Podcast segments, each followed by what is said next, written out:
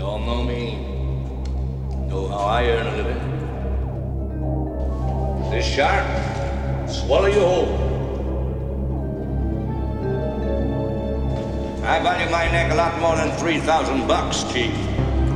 Find him for three, but I'll catch him and kill him for ten. Ten thousand dollars for me by myself. For that you get the head, the tail, the whole damn thing.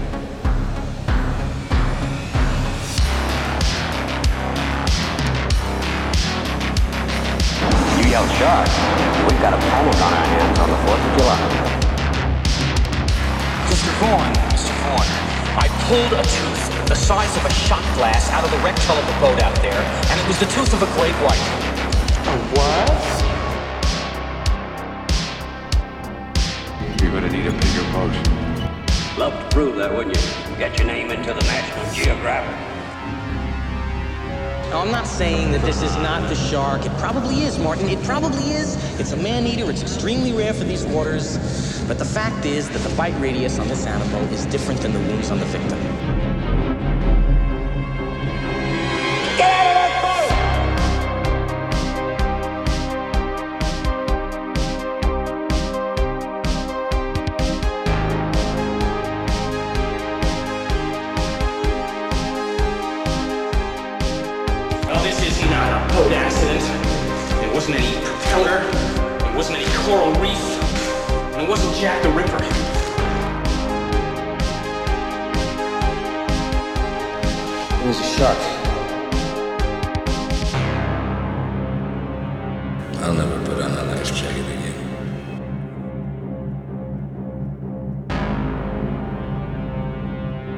Welcome back to the Jaws Obsession, where we are here to share with you, prove to you, convince you, or remind you that Jaws is the greatest movie of all time. Thank you for returning for yet another episode of the Jaws Obsession, episode 60, still alive. That's right. We're still alive over here in the Jaws Obsession bunker. What a crazy two months it's been. There was another episode that I had planned for episode 60. We're going to push that off one more because I felt that it was best to do an update episode. We'll catch up on Book of Quint news. We'll catch up on Jaws news. We have fan emails. So many good emails are coming in, and that's going to let us talk about Jaws because that's what we do here. That this is just our virtual uh, Denny's booth or a late night diner where you can just slide into the booth and we can just talk about the greatest movie of all time, Jaws. And that's what we're going to do here for episode 60. Time to get back on the horse. It's time to get back onto the Jaws obsession train. Simply must keep moving forward.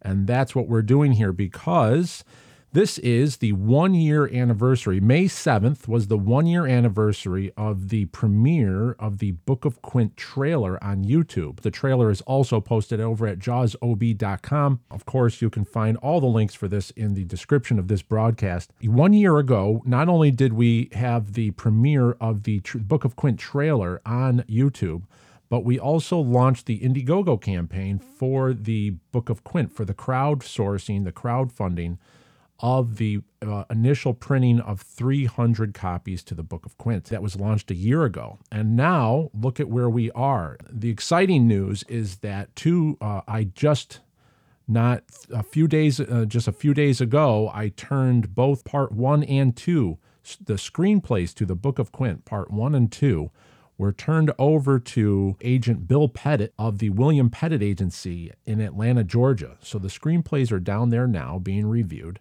and that is uh, that's quite the accomplishment. In that I put a lot of things on pause, where the Jaws obsession had to take a back seat because I had to go back to screenwriting mode where I had not written a screenplay in over 20 years.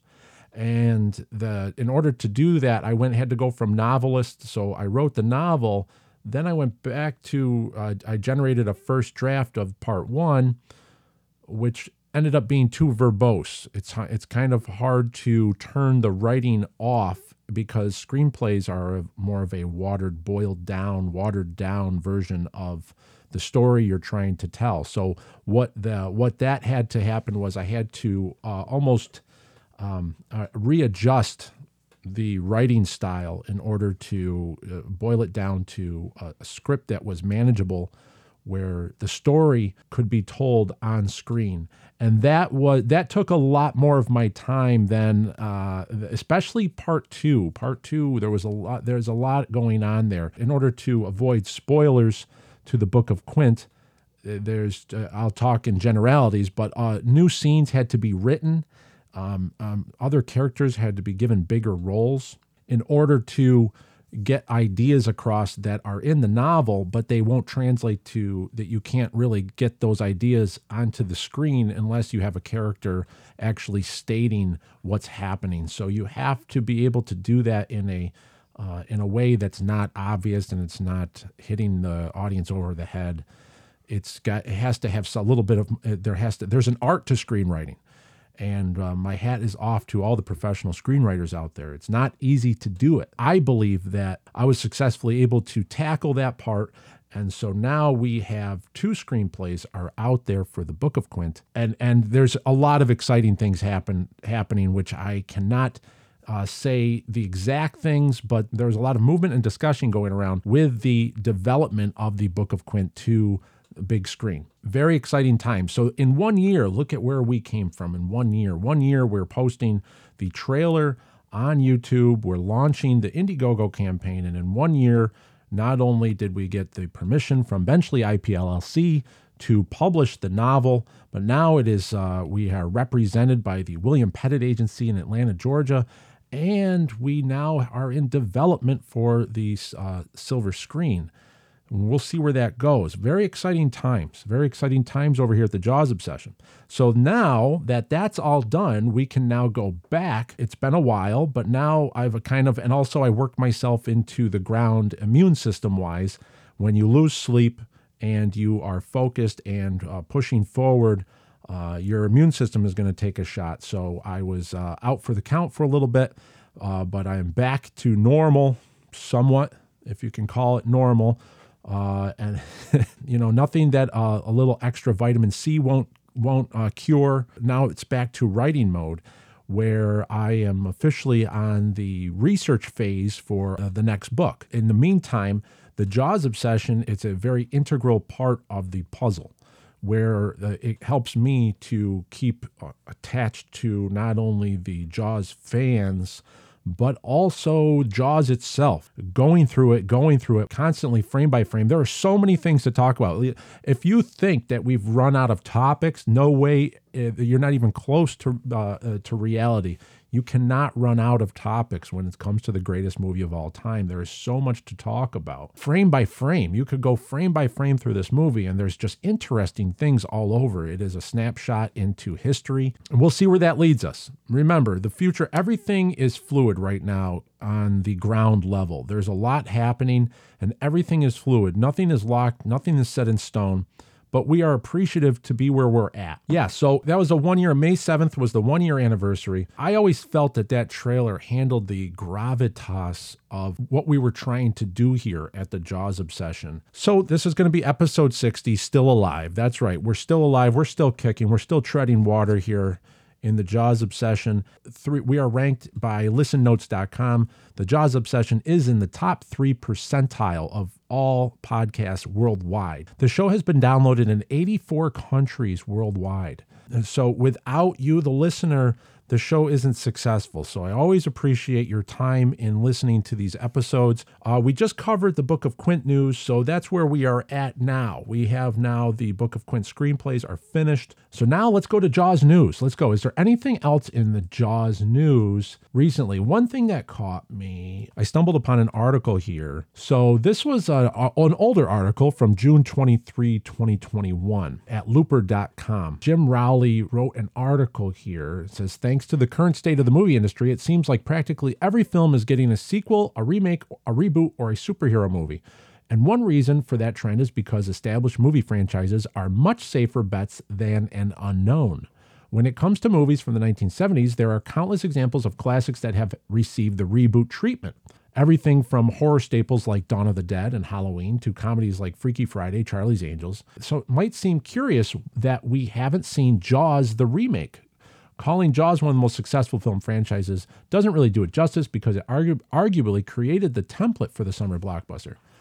But it's still worth noting that the Jaws franchise has taken in almost 750 million worldwide. But there is a reason why we probably won't get a Jaws remake anytime soon. Remember, this is from 2021. So the uh, remember, I did not start writing the Book of Quint until October of 2021. So this was what was common uh, before the Book of Quint came around. Uh, this is what was common knowledge was the reason was Jaws doesn't have a reboot was because of Steven Spielberg. In a report about a deal between Netflix and Amblin Entertainment on June 21, 2021, uh, Deadline also shared Spielberg's position on a potential Jaws remake. To put it briefly, he's not interested. During the Netflix Amblin negotiations, Universal reportedly asked Spielberg to produce but not direct a remake. This is that's remember that's the conti- that is the word of note here, a remake. Spielberg said no, but this has been his position for quite some time. Uh, they he goes on to reference Spielberg's uh, uh, cited his difficulties in filming Jaws in the 2011 interview with Ain't It Cool News. Uh, why he walked away from Jaws 2. Uh, but the bigger obstacle is Spielberg's policy against remaking his own films in 2015, Spielberg told Deadline that he would, quote, never remake one of his own films.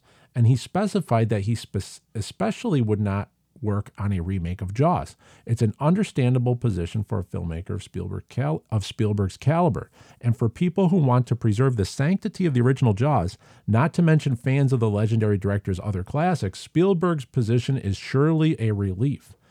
And I can't agree with that more with the author of this article, Jim Rowley, over at looper.com. But what I think is interesting is that that was during the Netflix and Amblin Entertainment negotiations. And that was back in June of 2021. So now here we have the prequel, a prequel.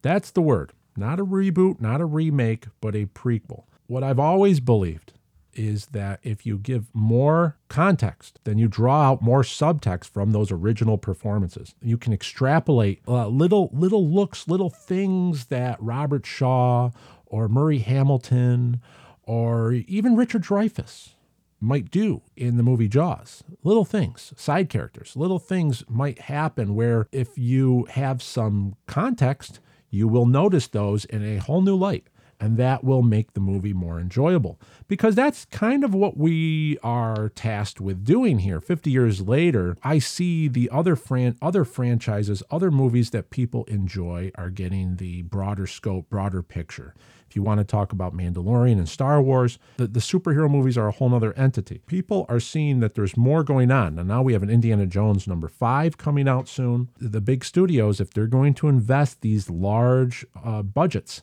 into making feature film, they want to see a return on their investment. So they want to see an attached fan base. Is the uh, conclusion here is that Jaws has that attached fan base where people would be interested in the seeing exactly what makes Quint tick. What is going on in Quint's mind when he's full throttle at the end of Jaws? What is going on? When he's looking around and the orca is sinking. Can we actually find a window into what Quint is thinking at that moment? And I think we can. I think the Book of Quint does that in a very, very unique, but a, also a very respectable way. I'm excited. I'm excited about those screenplays that uh, that were um, the result of the novel. There are many special moments there. Would be great to see happen on screen.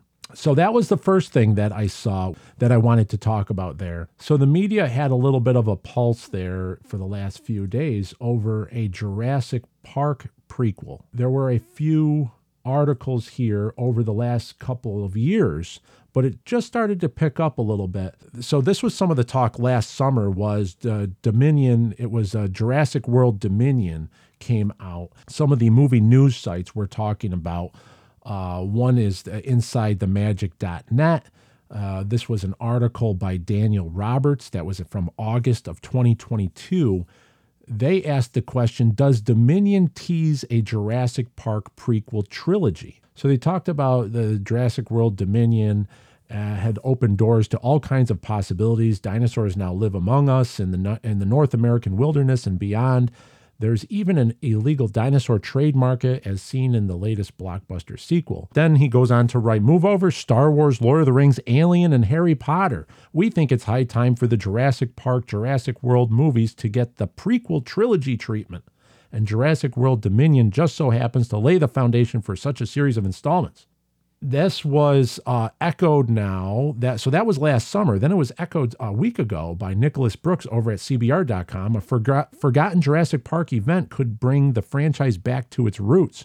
The jurassic park franchise has come a long way from the terror of the original but one event could bring the horror back to the series. So in this article he talks about it was mentioned in the first jurassic world uh, mentioned in the movie jurassic world dominion uh, that Hurricane Clarissa was monumental in a dangerous storm. And according to John Hammond, who talked about it in Jurassic Park, the uh, the old guy with the walking cane, the storm also allowed nature to take a natural course. With the dinosaurs at the time, Site B was still populated by employees and dinosaurs and was continually continuously studied. However, the storm led to their freedom, but also enough chaos that it made Site B defunct. So, because it occurred between Jurassic Park and its sequel, a prequel exploring the lead up and events of the storm could continue a theme that started with the first movie. Yeah, so back in January of this year, a YouTube channel created a, a mock trailer for a Jurassic Park prequel featuring the backstory to John Hammond and the storm that leads up to uh, the defunct Site B on Jurassic Park. So uh, if you look, there's a lot of similar themes that echo what we were doing with the, what we were doing with the Book of Quint. You know, every legend has a beginning and stuff like that. So now that's kind of picked up more steam. I noticed there was an article over at sci-fi.com that also picked up and talked about the fan trailer. So the Jurassic Park fans showed up in force that has 700,000 views on that mock trailer for a Jurassic Park prequel. But what I stressed to uh, my agent was that we are way further ahead. We're way ahead of the curve on this, in that we are way past the point of concept. Not only do we have a novel that is out, okay, that we have a novel that's ready to go to publication. But now we have screenplays, we have a concrete project that's actually in development, whereas the Jurassic Park prequel is just talk, it's just fan theory at this point. And the Book of Quint's presence, although with the, what we're doing here in the Jaws Obsession, has been uh, has been muted within the sci-fi community, the uh, um, the movie community, the websites. What has happened is that has kept it a best kept secret. So if you're listening to the Jaws Obsession, you know about the Book of Quint, but the masses do not. Let's just say that. Let's just say the Book of Quint. I there's people discovering it every day and I get emails about uh, they just learned about it. Can they get the book? What we have here is a very well kept secret. Even though I'm on a public podcast and we are talking about this, it still is a secret because the media has not gotten a hold of it. And I think that's helping us out. I think that's helping us out in that our presentation now, when we are in talks with other production companies, uh, I think that that helps in that people are not finding out in a roundabout way about the Book of Quint. They're getting it right from the man himself, Agent Bill Pettit, who has all the material, who has a direct link to myself. So all questions can be answered. So I think that has helped us out. I, that will be a blessing. I believe that when the smoke clears, and it's all said and done, I think that that will be a blessing in disguise. That remains to be seen, but it's nice to see that that we actually have something that's in development, but it's still quite quite the secret in the Jaws world. So if you know any Jaws fans, if you know any fans, or if you know anybody that likes Jaws, uh, tell them to go to jawsob.com and learn about the Book of Quint because it's, we're at exciting times. This is very exciting. So I thought that was interesting. A Jurassic Park prequel is what is making the news. As a fan of the greatest movie of all time, Jaws, you out there listening, don't you think that there's enough Jurassic Park movies. Don't you think that if they're going to do, if there's talk of Jurassic Park prequel, and if there's all these prequels are going on and spin off series and all that, don't you think it's about time that Jaws gets a little bit of that treatment? That it doesn't get left to the wayside. And I think that's what's interesting here is that from the comments that I've seen for either from Instagram or from other sites where people do not are not aware of the Book of Quint. If there is going to be anything regarding a Jaws prequel, they just want it to show respect to the original movie because the original movie is so well regarded. And I think that's what we're doing here. I really do believe that's what we are doing here because respect was at the foremost, at the foremost, the first and foremost was respect to Jaws. And that's evident in the last 59 now 60 episodes of the Jaws obsession. Great to see. That's good for Jaws news right there. And now let's go over to since we're catching up, we got to catch up to some emails here. Some of the Jaws fans that have been writing in. We have a couple new listeners and it's just great to see. So I'd like to thank everybody for writing in. If you want, if you have any questions, comments or concerns, please write me over here at jawsob2025 at gmail.com. Okay, so uh, Denise wrote in uh, let's see here. I, I don't see a location where she wrote in from, but Denise wrote in and said, Hello, just started listening to your podcast and enjoying it. So the beginning of Jaws to me sounds like submarine with sonar. Take a listen and at least at least in my Jaws universe, that's what it sounds like. Thanks, Denise. Oh, well, thank you very much, Denise. Thank you for writing in. And she had uh, supplied a video, so let's take a listen.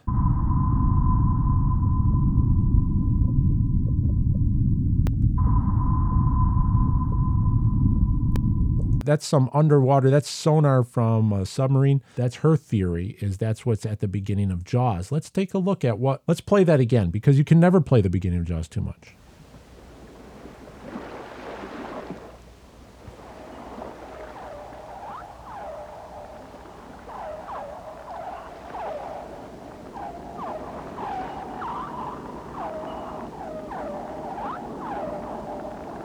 And if you go back all the way, all the way back to Jaws Obsession episode one, back in December of 2021, we actually tackled theories on what those aquatic sounds were, how they made them. So the only thing is the uh, about those opening aquatic sounds, uh, where it does sound like uh, sonar, but sonar, I do, I was not on a submarine but I do remember that sonar is that those are uh, issued in pings and they're usually in steady. They, they, it's a steady pulse. It's that one ping. You remember uh, Hunt for Red October? Who is that? Uh, was that so, uh, Sean Connery? Uh, give me one ping, one ping only, please. that's my that's my Sean Connery re- imitation. But that's you, you you would issue a ping. Uh, for the sonar and it goes out, but those uh, the aquatic sounds are more organic that are going on in the in the jaws. So it's not just uh, those; they're not just random pings. They're actually together. So it's actually something that's alive going on there. Great to see, though. Thanks, Denise, for writing in. I can't wait till you catch up to us at episode 60. We had uh, uh, Brendan wrote back in about, remember, Brendan was the Coast Guard veteran that wrote from Boston about um, giving the Book of Quint to his father. And they shared a moment over that because it was. Uh, uh, that his father passed down his love for Jaws to Brendan, and Brendan was able to repay that by handing the Book of Quint over to his father and opening up that scope of the movie with the novel, The Book of Quint. So Brendan and I responded back to him. He wrote back, he said, um, so this isn't a spoiler, but he said he was glad that I mentioned, he says, I'm glad you mentioned the Coast Guard representation because I meant to comment on how cool it was to picture the orca being boarded or Quint stealing the Amity Point supplies.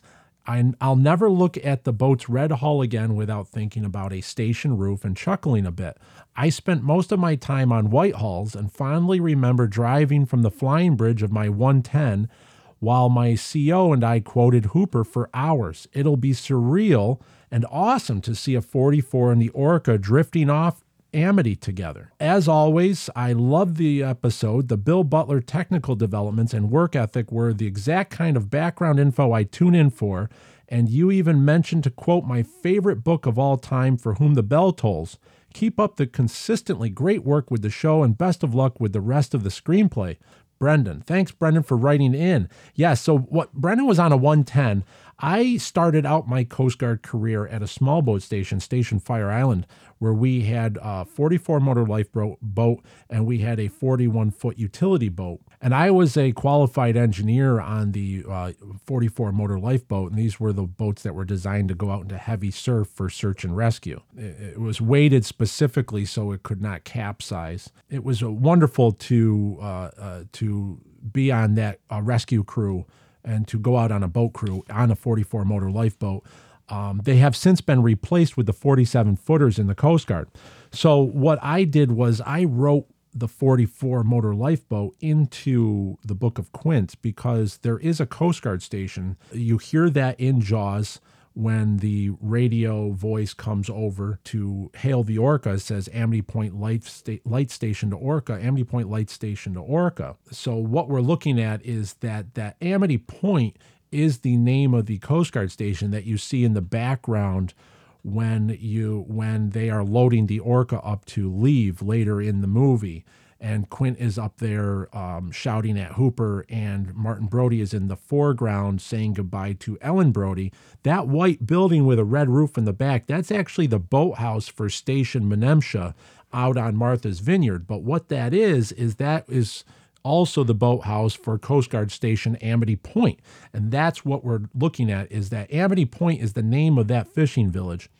And we've derived that through uh, facts in Jaws. If you want to go and learn about how we got to Station Amity Point, all you have to do is go back to listen to episode 33 of the Jaws Obsession, Welcome to Amity Point.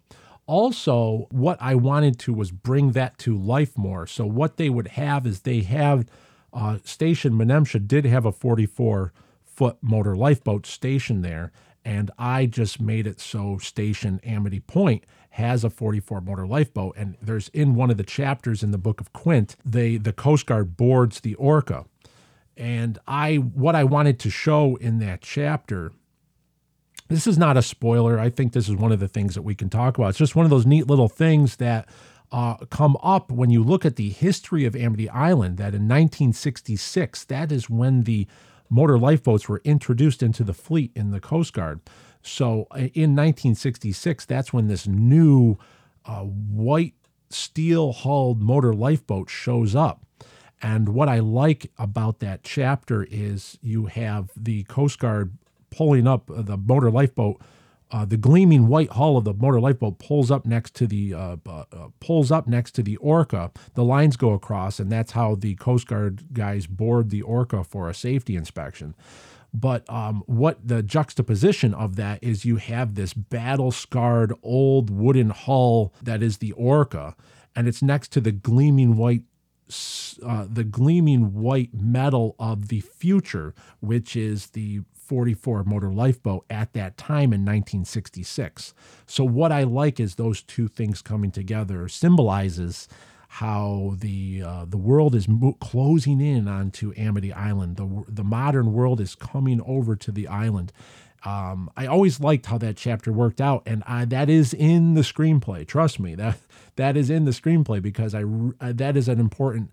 I believe it's an important scene to the narrative arc that's going on with not only Amity Point, but Quint's arc as well. So um, that Brandon uh, was able to point that out because he was on 110s, which were um, which were short range cutters, patrol boats, and uh, also white hulls. I also liked how Brendan said that him and his commanding officer quoted Hooper for hours from the flying bridge of the 110. That is exactly how I experienced not only deep sea diving school, uh, diving in the field, uh, my Coast Guard career, everything, everyone quoted Jaws. And Jaws was just this common bond that sailors and people working around the water have with each other. It, it's it's amazing. That's why I say it's the greatest movie of all time because it binds people together. There was always a Jaws quote flying around that brought me a nice little uh, walk down memory lane when he said that him and his CO were quoting Hooper for hours up on the flying bridge. Thanks, Brendan. Thanks for that wonderful email, and thanks for the comments on the on the uh, podcast as well. Let's see. Dave Bowen wrote in from England. Let's see here. He said, I just listened to the latest episode of the Jaws Obsession in the car today. Bill Butler inspiration. He's talking about episode 59, our last episode. As ever, I loved the Jaws content, but your encouraging words on using Bill Butler as an example of perseverance and overcoming problems to leave a positive legacy were very moving and oddly just what I needed to hear at the time. Thank you so much. That's great. I love it when uh, uh, the, uh, our, our messages that we're trying to do here resonate like this. This is great to see. Dave continues on. He says, I have been thinking for a while about the character of Mr. Taft in Jaws. I think he's another example of amazing minor characters in the film, and that add that adds so much to the sense of Amity as a real place. I've been trying to figure out what he says to Brody when they are on the beach together, just before Alex Kintner gets eaten. Just as Mrs. Taft tells Ellen she will never be an islander, in the movie, Brody is obviously worried about the beach being safe and is paying more attention to the girl who is dragged under the water by her boyfriend than to what Mr. Taft is saying. And Taft's monologue isn't very clear. It sounds as though he wants Brody as police chief to do something for him, but I can't make out what his problem is. I can hear the way he speaks to Brody at the very end of his speech when he says when he seems to say do it, which seems like he's talking down to Brody, an odd way to talk to the chief of police.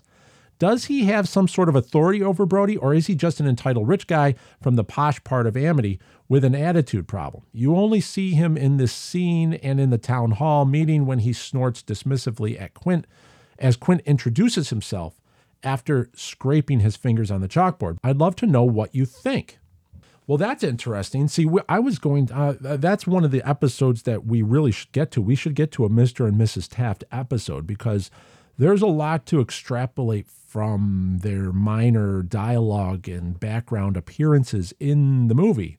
I do have somewhat of a history built up with Mr. and Mrs. Taft, but let's go into the movie. Let's just take care of this right now. Let's find out what exactly is Mr. Taft saying Let Polly do the printing. to so let's see what exactly Mr. Taft is saying to Brody. I got the movie pulled up here and we're just going to go line by line. Let's let's exactly see what he's talking about. I do know that he's talking about a red zone because uh, there's got he's got a parking problem going on, but I'm going to um, uh, one thing I'm going to do here is I'm going to put the subtitles on. So I have the subtitles, but one thing that I've noticed is the subtitles in on the DVD and Blu-ray of Jaws are full of errors. They can they can be used to help out, but um, they sometimes have errors in them where then you'd have to go back to the screenplay. Let's look at the screenplay too. Let's go here. First, let's look at the screenplay. So uh, the only thing that I'm seeing from the screenplay here is that the uh, Mr. and Mrs. Taft, it mentions Mr. Taft's first name is Max. So we have Max Taft, and then we have Mrs. Taft. We have a first name for him, but we don't have what he's saying in the screenplay. And this is the closest thing we have to a shooting script, which is the final version uh, that is uh, by Carl Gottlieb and Peter Benchley. I remember Carl Gottlieb in an interview saying there really wasn't much of a shooting script. There was there wasn't a shooting script. They were writing and they were improvising on a daily basis. So they were rewriting pages of the script all the time on set. So um, this is probably the closest we have, it, which would be a compilation of all these sides and uh, rewrites that were in that were from the set. So, uh, and in this one, we do not have this little run on dialogue that Mr. Taft has in the movie. So let's now go over to the movie. So now we've done screenplay. So now let's go back to the movie and let's listen to see what's happening. We're going to take this line, line by line and see if we can discover exactly what is Mr. Taft asking Brody in this scene. There are no islanders. None of them are from the island. It's just a big bother. Listen, Well, you they two. bring in Listen, all I want to know, I just want to know one simple thing. When do I get to become an islander? Ellen, never, never. You're not born here. You're not an island. Maybe That's given- it. Okay, so they're lying on the beach there. We're gonna have to well, let's skip through the uh, skip through Pipit the dog. Okay, so Bad Hat Harry just comes up out of the water, and now here comes Mr. Taft. Now, today? As good a day as ever. Well, make it fast. Maybe he's feeling better. Yeah, well, don't bother him Okay. I, I, Okay, it says so she says, but don't bother him. Come right back. So let's let's look at that again. Mr. Taft is actually talking to Mrs. Taft on the side, and he's saying he's basically saying something about approaching Chief Brody. Come right I think I should take the time to speak to him. now, today. It's as good a day as ever. Well, make it fast. Maybe he's feeling better. Yeah, well, don't bother him too Okay. So she she says, "Well, now uh, she goes, now you have to do it today." And he says, "Well, today's just as good as any other." And she says, "Well, make it fast, you know." And so she says, "Make it fast, but don't bother him. Come right back." So that's what's playing off to the side as Martin Brody is sitting back in his chair as Chief Brody sees that it's Bad Hat Harry and it's not a shark in the water. Come right back. Hey, Marty, I know you got a lot of problems downtown, but I've got a couple of problems at the house I wish you could take care of. One, I've got some cats parking in front of the house. I can't get down to the office, and that garbage Okay, so he says, parking in front of the house. I can't get down to the office, and that garbage truck next to the office has got to be moved. so he says, I got some cats parking down in front of the house. I can't get to the office, and I have that garbage truck next to the office. That garbage truck next to the office has got to be moved. So what I need is a red zone. It's a simple thing you Honey, can take care of. You've honey, done it would you come here a minute, okay? please?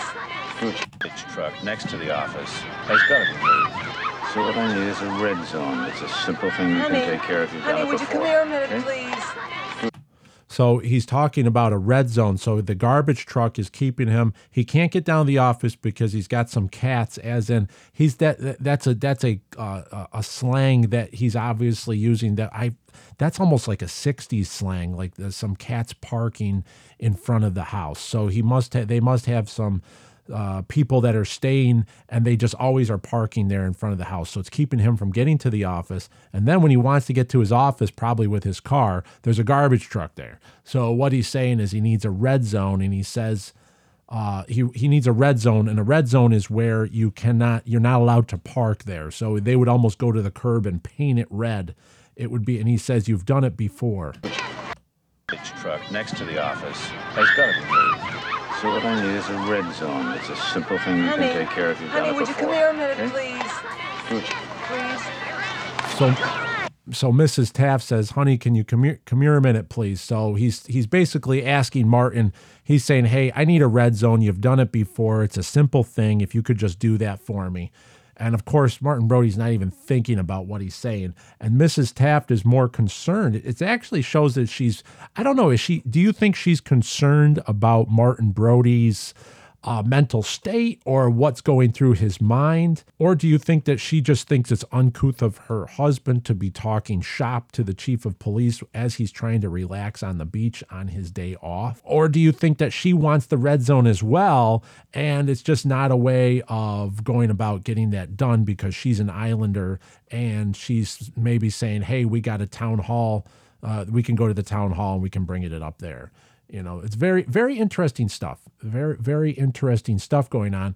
But that, to answer Dave's question, is exactly what he's doing. It is, it is sort of direct that he's going there. And when he says the office, is he talking about the motel office? We're going to have to do a, a, a Mr. and Mrs. Taft episode. And I'm going to have to draw every, I'm going to have to draw the histories of Mr. and Mrs. Taft, what I can extrapolate from their dialogue, their wardrobe, their way of speaking. There's many things that we can, uh, we can, uh, we can deduce what Mr. and Mrs. Taft's roles are. And also by using Jaws 2, because we know that Mrs. Taft later on becomes one of the selectmen later on when she's ruling on whether uh, Chief Brody should remain the chief of police. So um, uh, that so she is no she is an islander and she does have a history on that island.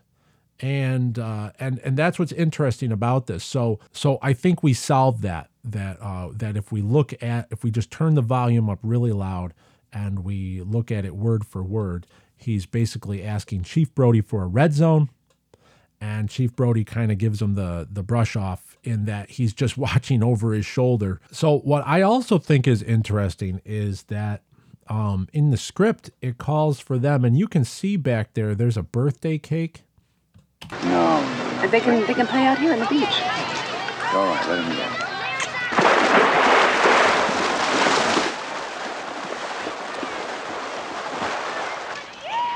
So you can see you can see in the background between Bad Hat Harry and Chief, there's there's a birthday cake. Uh, there's a lot of um, uh, food back there.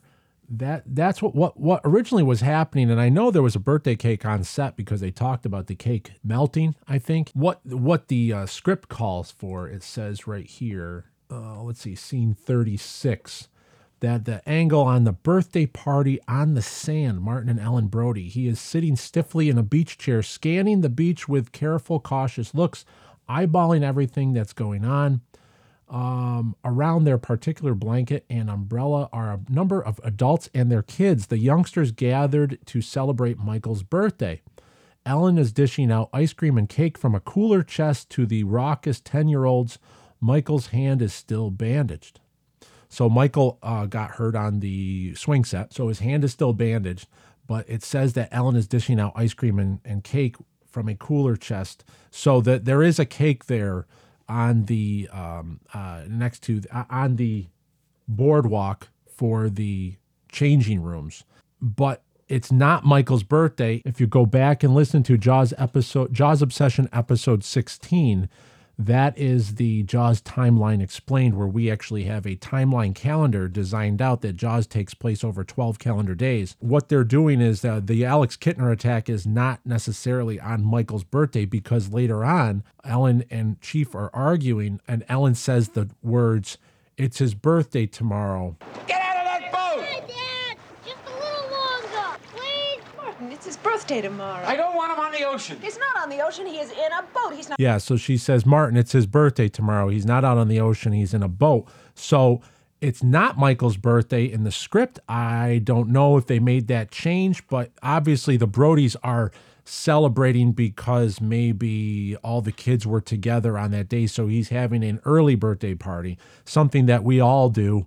Uh, whoever has uh, children, that sometimes that schedule. Uh, recently, my one of my daughters turned ten years old, and even though her birthday was in the middle of the week, she had a get together with friends at the zoo to celebrate her birthday the following weekend. So that's kind of what's happening here with Jaws. They're celebrating, I think, Michael's birthday, that you can see that there's cake and stuff. And that's why the kids are all grouped together there and they get up and they walk to the water at the same time. That's what's going on there. I don't think Mr. and Mrs. Taft have any children because I don't see any children around them.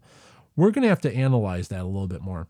So, anyways, there's a lot going on in that scene. We've also talked about how the Amity Island geography, if you go back and listen to episode 32, Amity Island geography, we had the the announcer on the radio in the background gives a lot of clues to exactly what does Amity Island uh, look like in relation to the other two islands. There's actually three islands there.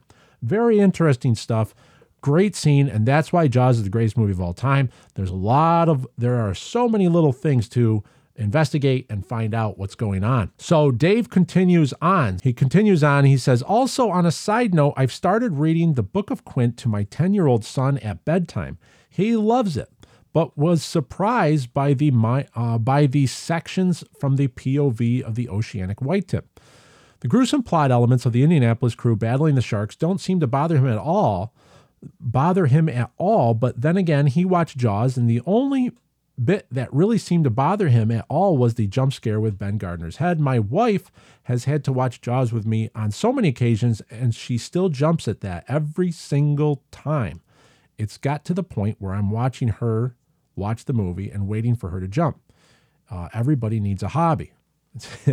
it's true. That, scare still gets people, even though they know it's coming. It still gets people, and I believe that's from the subharmonics that are that are used. That's another Jaws obsession. It's a future Jaws obsession that I have to get to because I've been so busy. I haven't been able to do these researches, these research projects of mine. But there are subharmonics being used in the sound design of Jaws. Very interesting stuff. The Ben Gardner head scene has so much more going on than we really do know. We're going to get to all that. Dave continues on. From what you said in the podcast, you've got a lot on your plate at the moment and so many different plates to keep spinning. I yes, that's right. Keeping these plates spinning at the same time like a circus performer. I just wanted to say thank you for all your hard work on the Jaws obsession and on the Book of Quint. What you are doing is making a lot of Jaws fans very happy. If you're ever over in the UK, I would love to buy you a beer and drink to your leg. Thank you very much, Dave Bowen from Stourbridge, England. And yes, he says that's how I that's how you pronounce it. So I think I'm pronouncing it right. Stourbridge, England. Dave, thanks for writing in. Yes, if I'm ever over in the UK, I'm going to meet everyone over there. Wouldn't that be great? Wouldn't that be great to be over there for uh, a Jaws Obsession reunion or a Jaws Obsession get together? That would be really fun. Maybe we can make that happen in the future because there's so many Book of Quint readers over there now. And remember, Jaws Obsession UK over on Twitter. If you go over and follow Jaws Obsession UK, I uh, that link I'm going to try to put in the show notes. Hayden over there is helping me out as the point man for the Jaws Obsession and the Book of Quint information over in the UK because we have a lot of interest over in England and the uh, and the United Kingdom. Jaws Obsession UK. We're going to be doing some really cool stuff with uh, the Jaws Obsession UK coming up very shortly. So stay tuned for that. All the UK Jaws Obsession and Book of Quint readers. Thanks for writing in, Dave. Awesome email. Great to get to the bottom of what Mr. Taft was asking Chief Brody. Moving on, we had, look at this, we had uh, brother, now we had Dave. Now I believe this is Dave's sister. Dear Ryan, my brother recently told me that you had read out his email on your podcast. I already knew he had the Book of Quint, but life is busy and I hadn't really checked out Jaws OB despite being a big Jaws fan. So, of course, I had to listen to the episode he was on, episode 58, The Jaws Generation. My brother Dave is from Stourbridge, and his email made me smile. I well remember the first time we were allowed to watch Jaws. As I recall, we both had to sleep with the light on that night, and every time I closed my eyes, I could hear John Williams' menacing theme in my head. Although I did go back into the sea, even now, I am still not comfortable in more than three feet of water, 10 feet from the beach. Listen, Jaws, Jaws plays a psychological effect in so many people. It still does myself. If you know the North Atlantic and the visibility isn't always the greatest. So when you see Jaws and the shark comes out of the bluish green at Hooper's cage, and there is one scene that always got me, and it was actually I saw when I was a kid. Uh, I remember the scene. If everybody remembers um, Jaws three, Jaws three, there's a scene where uh, Overman is down trying to fix the automatic gate. So he's trying to lock the gate from opening, uh, and he is. Um, underneath the water and he spins around. He feels something behind him and he turns around really fast. And it's just a uh, is it an eel or is it a fish?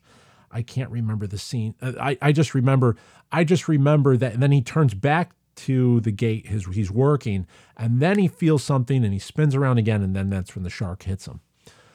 Uh as a deep sea diver, there there were many times that I'm underwater in in no visibility, pitch black where you're doing your work, you're welding or you're doing whatever you're doing down there, and you just feel something watching you or something and you just that psychological that sequence just sat in my mind. There what so many dives i would just do a 360 just just because i wanted to make sure nothing was behind me.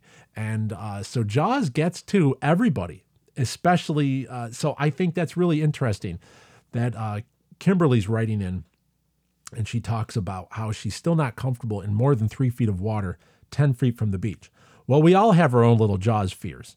And uh, and that's uh, that is you are not alone if you have a little fear that was built by Jaws, and that's kind of what ties us all together. I think that's kind of neat. I don't see that as a negative for the movie. I think that is something that we all uh, can laugh about and bond over, which is really which is very interesting. Um, she continues on. You read his email outright at the start of the show, but I was in the car and I let it keep playing. And oh my goodness, it was fascinating. So I did what he did. I went back to episode one and began to listen from the start. I have learned so much about the greatest movie ever made. And when I put the DVD on the other night, I was able to see it in a whole new light. So many details I had previously missed leapt out at me. How did I not spot the Searle brothers in the marching band and in the Alex Kintner attack before? You're doing an amazing thing for Jaws fans, and I am only sad that I found Jaws OB too late to buy the Book of Quint. I hope there will be a reprint. I am so intrigued to see the map of Amity and read the story of Quint. Thank you so much, Kim, for listening to the show into the back catalog like that. And yes, there will be a reprinting, there will be a release of the Book of Quint. It's just that all has to be worked out with the publisher because it's in development for big screen. That that is being held right now because the publisher is going to want to release it in fashion with the film. They're going to want to play off of each other. There, there are a lot of things that have to work out there. But one thing that's good if there is a screen version of the Book of Quint and the book then is a precursor to that and it comes out as in a soon to be major motion picture, more books will be sold. And because Benchley IP LLC requested that 10% of any and all profits of the Book of Quint go to shark research and conservation, that will be more money raised for shark research and conservation. So everything everybody wins. The sharks win, all the readers win. There's a lot to having a strategic release. If we have to wait a little bit longer, at least we'll help the sharks out that much more. So that's what's great to see. Uh, so what she did was she listened to that episode 58 and she was so intrigued she goes back to episode 1. And I'm telling you right now, there's well over I want to say there's well over 2 days worth of content with the Jaws obsession. So that's a lot of listening. She says, I have just listened to episode 35, Tie Me a Sheepshank, and I wondered if there was an additional factor to the Quint Hooper dynamic. You have worked out that in Jaws, Hooper is the age Quint was when he was on the Indianapolis. I am no expert on U.S. history, but it seems to me that Hooper did not serve in Vietnam. In Vietnam, he is the right age that I think he would have been drafted, but presumably as a wealthy college graduate, he was able to defer. If Hooper had served in the armed services, he would surely have mentioned it at some point, and possibly even in the Tie Me Sheepshank scene to try to impress Quint. I wonder if when they first meet, Quint is antagonistic towards Hooper because he knows that Hooper didn't serve and doesn't have all the psychological star- scars that Quint himself bears. I wonder if Quint is torn is there some envy because he sees Hooper, the carefree young man he could have been if he hadn't fought in World War II? Yet at the same time, does he resent Hooper for avoiding being drafted? What do you think? Keep up the good work. Best wishes, Kimberly in Cumbria, UK. Well, Kim, that is great. What a what a excellent observation. Episode 35, Tie Me a Sheepshank. Now, remember, episode 35 works in conjunction with episode 36. So if you listen to episode 35 and you go right into episode 36, Tie Me a Sheepshank goes into the father son dynamic. And what I really do see is that Quint does see a lot of himself in Hooper, and Hooper sees a lot of his father, who he lost at the age of 16 in a boating accident. He almost sees Quint as a father figure and what what Quint is also seeing when you're seeing that he does mention about these kids. He says things like, Can't get a good man these days, not under 60. They're all gone, these 35 years. Don't drink that. 45 year old. Mr. Quint. See, so you can't get a good man these days under 60. They're all gone." At least 35, 45 years old. So he's already we have to assume he's referencing Hooper here. Okay, we do know there's a deleted scene with Herschel that was taken out. So, but right here, with what we have as the final cut of the movie, that's all we can really go on as deferring what these characters are are working out with the dialogue. They can all they're only referencing who's there in the room. So we do know that Herschel is not there per the final cut. So we can only have to assume that that Quint line Can't get a good man these days now under 60. They're all gone, these 35 years. Don't drink that. 45 year old. So what's interesting is that that can't get a good man these days under 60. Uh, then he says 35, 45. He's not referencing Chief. We know that because Chief is a veteran. How do we know Chief's a veteran? That's another episode that's coming up. There is a major clue in the movie Jaws that tells us that Chief had a history in the service. That will come up later on in a not too distant future episode of the Jaws Obsession. So, what he's talking to is he is kind of throwing shade at Hooper. He does know that Hooper is a, and I believe he's already asked around the island. Amity Island is small, Amity Point is even smaller. We do know that Quint did talk to people throughout Jaws around the island. And he did this because he uh, uh, there, there's clues that let me know that Quint did go around the island. He was talking to people as the shark has attacked. So he did find out who he he knows. He's found out because he he he sailed by, saw the tiger shark there. He saw Hooper over there measuring the jaws. So uh, I'm pretty sure it word gets around if you go to the local pubs or the taverns you have uh, you, they, they would say, oh yeah, there's this guy working with the chief. He's from the Oceanographic Institute over on the mainland. So Quint already knows who Hooper is before Hooper's there, I believe, because Quint knows a lot that's happening on Amity. So I think he is kind of throwing shade at Hooper because Hooper is the professional college student that became a scientist, did not serve in the military. Absolutely. Kimberly is correct. There's no way Hooper served in the Vietnam War uh, Vietnam being from uh, 1966. When did we? Uh, the 1960s. Uh, the advisors were already in there, and then it, and then all the way into the early 70s. So uh, if we're in 74. Hooper's done all the trans-Pacific uh, sailing. He's done all the shark research, and he's got the job at the Oceanographic Institute. So clearly, Hooper did not serve in the military. And yes, Quint will then treat Brody differently than Hooper. And Kimberly is right. It's something I did not mention in uh, episode 35 or 36 that there is some sort of, I don't know if it would be some, as she, I love how Kimberly did say, she says, I wonder if Quentin is torn. Is there some envy because he sees in Hooper the carefree young man he could have been if he hadn't fought in World War II, yet at the same time he uh, does he resent Hooper for avoiding being drafted?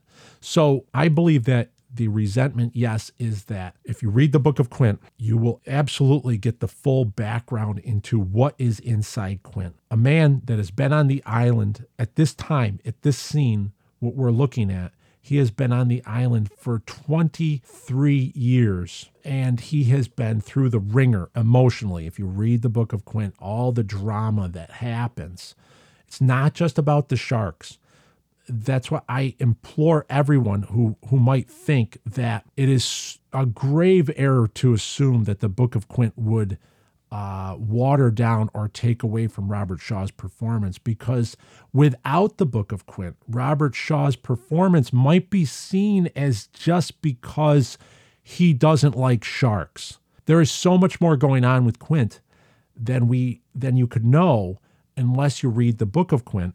And then you can actually see that there is a lot of emotion going through when he encounters Hooper. There's a lot of emotions that are going through him where he's actually lashing out at Hooper. Uh, there is a father and son dynamic going on there. That's undeniable. What uh, if you listen to episode 36 of the Jaws obsession? But what Kimberly did touch on is that there is something going on there because you have the scientist and the veteran. And you can back that up by looking at how does Quint interact with Chief later on in the Orca on the Orca, teaching him the the he's teaching him the um, the knot tying. He's tying a bowline. He's teaching him things when Hooper lashes out at the chief about the compressed air. This is compressed air. Well, what the hell kind of a knot was that? You pulled the wrong one. You screw around with these tanks and they're gonna blow up. Yeah, that's real fine, expensive gear you brought out here, Mr. Hooper.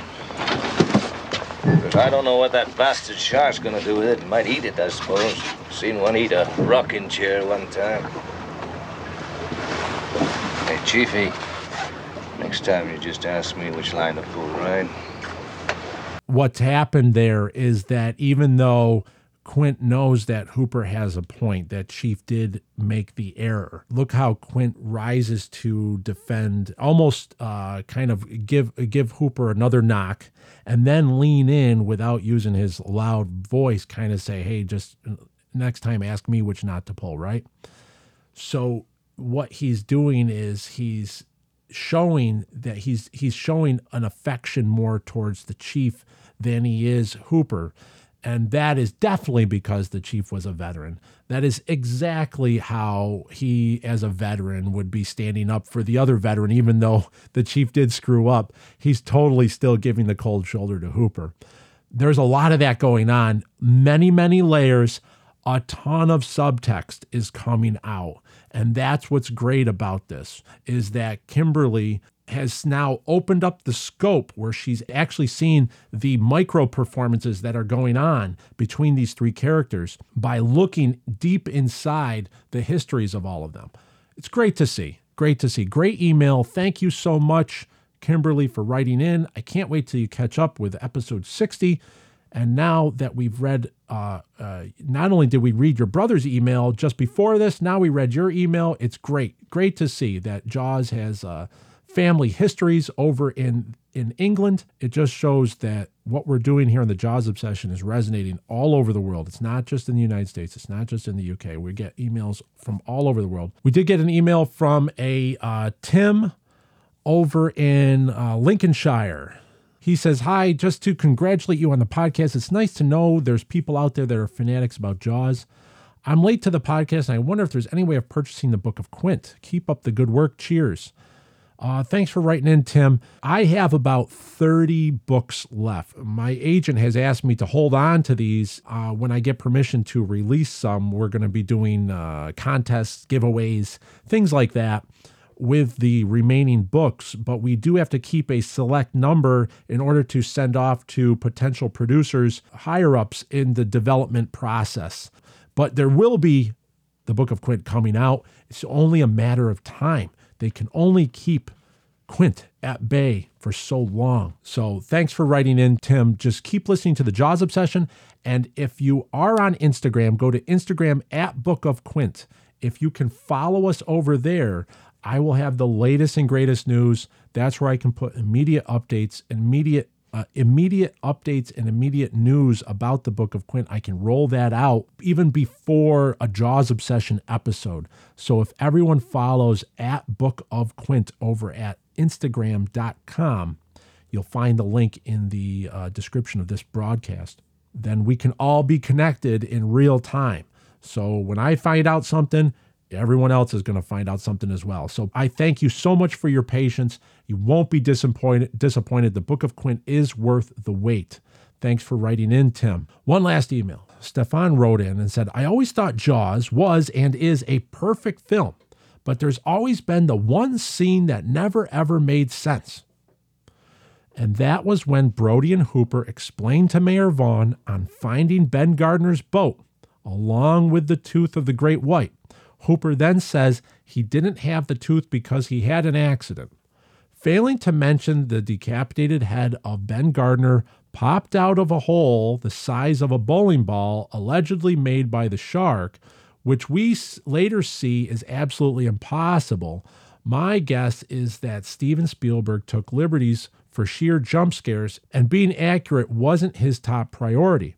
That said, was there any look into the death of Ben Gardner? Did they look at his boat?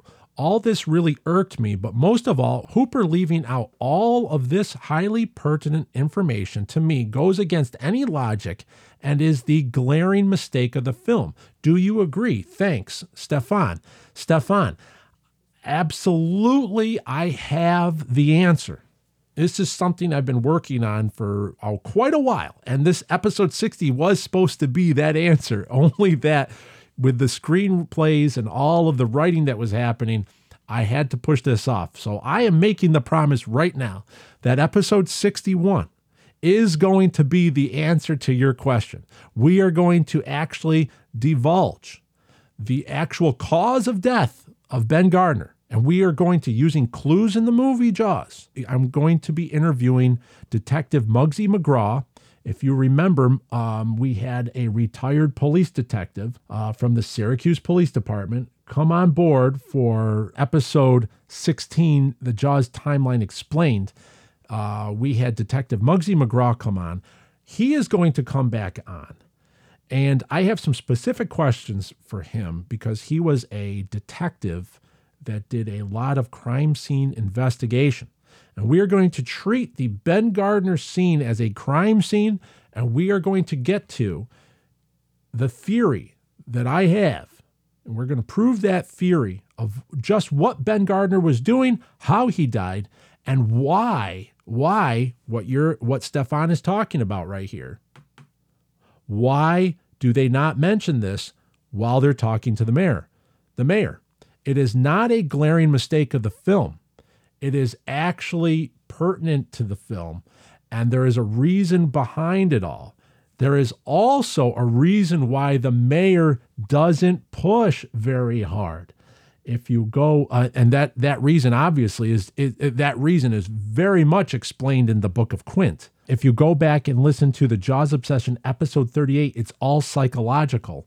We do talk about it a little bit about what is going on. After you read the Book of Quint, it all makes sense in what is going on with the mayor and the jockeying, the psychological jockeying for position that's going on in that scene at the billboard. There is a lot more going on there if you know the context of what the subtext is to what is going on. The mayor knows something that Hooper and Brody do not. And that is what is uh, remarkable about this. It might seem on its face as a glaring mistake in the film, but it is not. It works seamlessly and it is extremely it's extremely apt to how these characters would be interacting if you know what has happened and you need the book of Quint for that. Some viewers might think for 50 years that this was a glaring mistake in the film that Spielberg just took liberties for a sheer jump scare and filmed the Ben Gardner corpse without thinking how it would fit narratively because they filmed the billboard scene. And I'm telling you right now that all these clues draw it into one tight, solid picture. It's just that we need to establish this information as canon to the film. And that's where the Book of Quint, after getting permission to publish by Benchley IP LLC. We are going forward as this is canon to the movie Jaws. This is now the Jaws universe that the Book of Quint is a perfect addendum now if you connect your reading of the book to the watching of the movie Jaws. So, Stefan, stay tuned. Thank you for writing in. The next episode is definitely going to answer that. I promise that's the episode I wanted to get to and we are going to punch we're going to punch that episode out. I think we're in for some highly special revelations. And I thank you very much for writing in. This is not just the this is not the first email I've had about Ben Gardner. This is the Ben Gardner. The, the Ben Gardner is a very, very popular subject, and we are going to break that out on the next episode. So, so thank you very much, Stefan, for writing in. Uh, stay tuned for episode 61. You won't be disappointed. We'll answer all I will answer all your questions. With that, I would like to thank everybody for writing in and listening to episode 60 of the Jaws Obsession. Yes, we are still alive here and we are still kicking. And now I look forward to uh, having more episodes and to spending more time with you talking about the greatest movie ever made, Jaws. Thank you very much for listening. This was episode 60, Still Alive. Show me the way to go. I'm tired,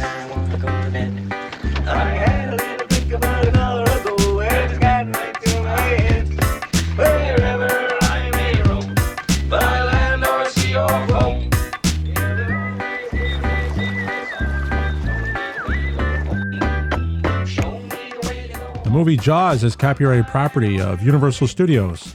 Any references and sampling from the movie Jaws in this episode is intended to fall within Section 107 of the Copyright Act. Copyrighted materials are fairly used for the purposes of criticism, comment, reporting, teaching, and research. The materials used here are protected by the fair use guidelines of Section 107 of the Copyright Act. All rights reserved to the copyright owners.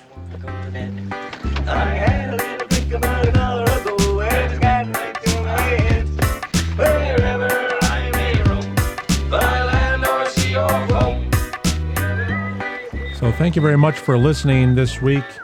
Um, some some final announcements are the um, I will try to get some updates over on jawsob.com. If you look at our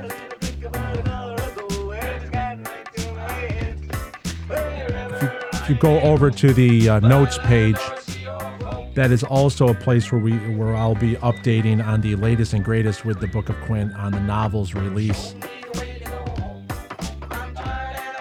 So that's one year, one year anniversary of the trailer. If everyone goes over to youtube.com and watches the trailer to the Book of Quint, celebrate that we are forward motion on the prequel to Jaws and Jurassic Park and all the other movies that talk about prequels. It's all we're going we're going to lead the pack on everyone with the Book of Quint. Thank you very much for listening and look forward to the next episode. Until then, farewell and adieu and show me the way to go home.